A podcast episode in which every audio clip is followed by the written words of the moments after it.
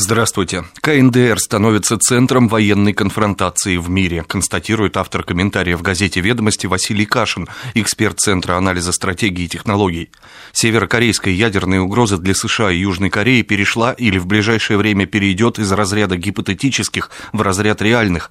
Соответственно, речь будет идти о развертывании США и Южной Кореи всего комплекса мероприятий, направленных на предупреждение ядерного удара со стороны ка эн дэ эр. Ставки в этом вопросе настолько высоки, что любые Любые соображения здравого смысла, культурные контексты и политологические концепции теряют всякое значение. Набор технических признаков, свидетельствующих о готовящемся или уже начавшемся ядерном нападении, может автоматически запустить механизм превентивного удара, характер которого будет определяться исключительно военной целесообразностью, рассуждает автор «Ведомостей». «Гильотина для чиновников» – таков рабочий заголовок в газете эр бэ ка «Дейли».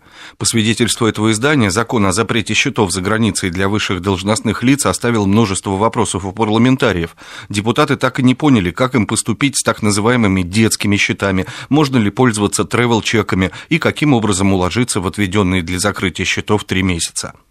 «В бизнес не пойду». Под таким заголовком «Российская бизнес-газета» представляет результаты общероссийского социологического исследования, проведенного Академическим институтом социологии.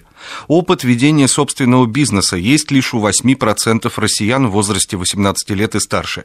При этом реально ведут бизнес только три целых семь десятых процента, остальные свой бизнес закрыли или продали.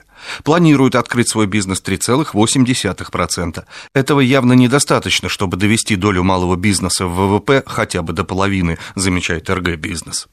Курсом на май под таким заголовком «Российская газета» пишет: «Уже сейчас стоит задуматься о покупке евро для наступающих майских каникул, если вы решили провести их в Европе», советуют эксперты.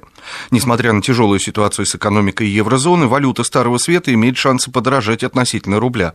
Однако избавляться от банковских вкладов в евро все-таки не стоит. Евро способен еще немного подорожать, но основное его укрепление уже закончилось. Что интересно, в Евросоюзе зафиксирован мощный рост спроса на сто долларовые купюры, отмечают также собеседники «Российской газеты». А теперь заглянем на первую полосу газеты «Московская правда». Секретные лекарства. Власти страны предлагают полностью запретить рекламу лекарственных препаратов в средствах массовой информации, в том числе и электронных. В Минздраве эту идею поддерживают. Дескать, сегодня во всем мире обострилась проблема лечения вирусов, устойчивых к медицинским препаратам. И одной из причин этого называют бесконтрольное самолечение, обозначает проблему «Московская правда». Со свежей прессой вас знакомил Андрей Егоршев.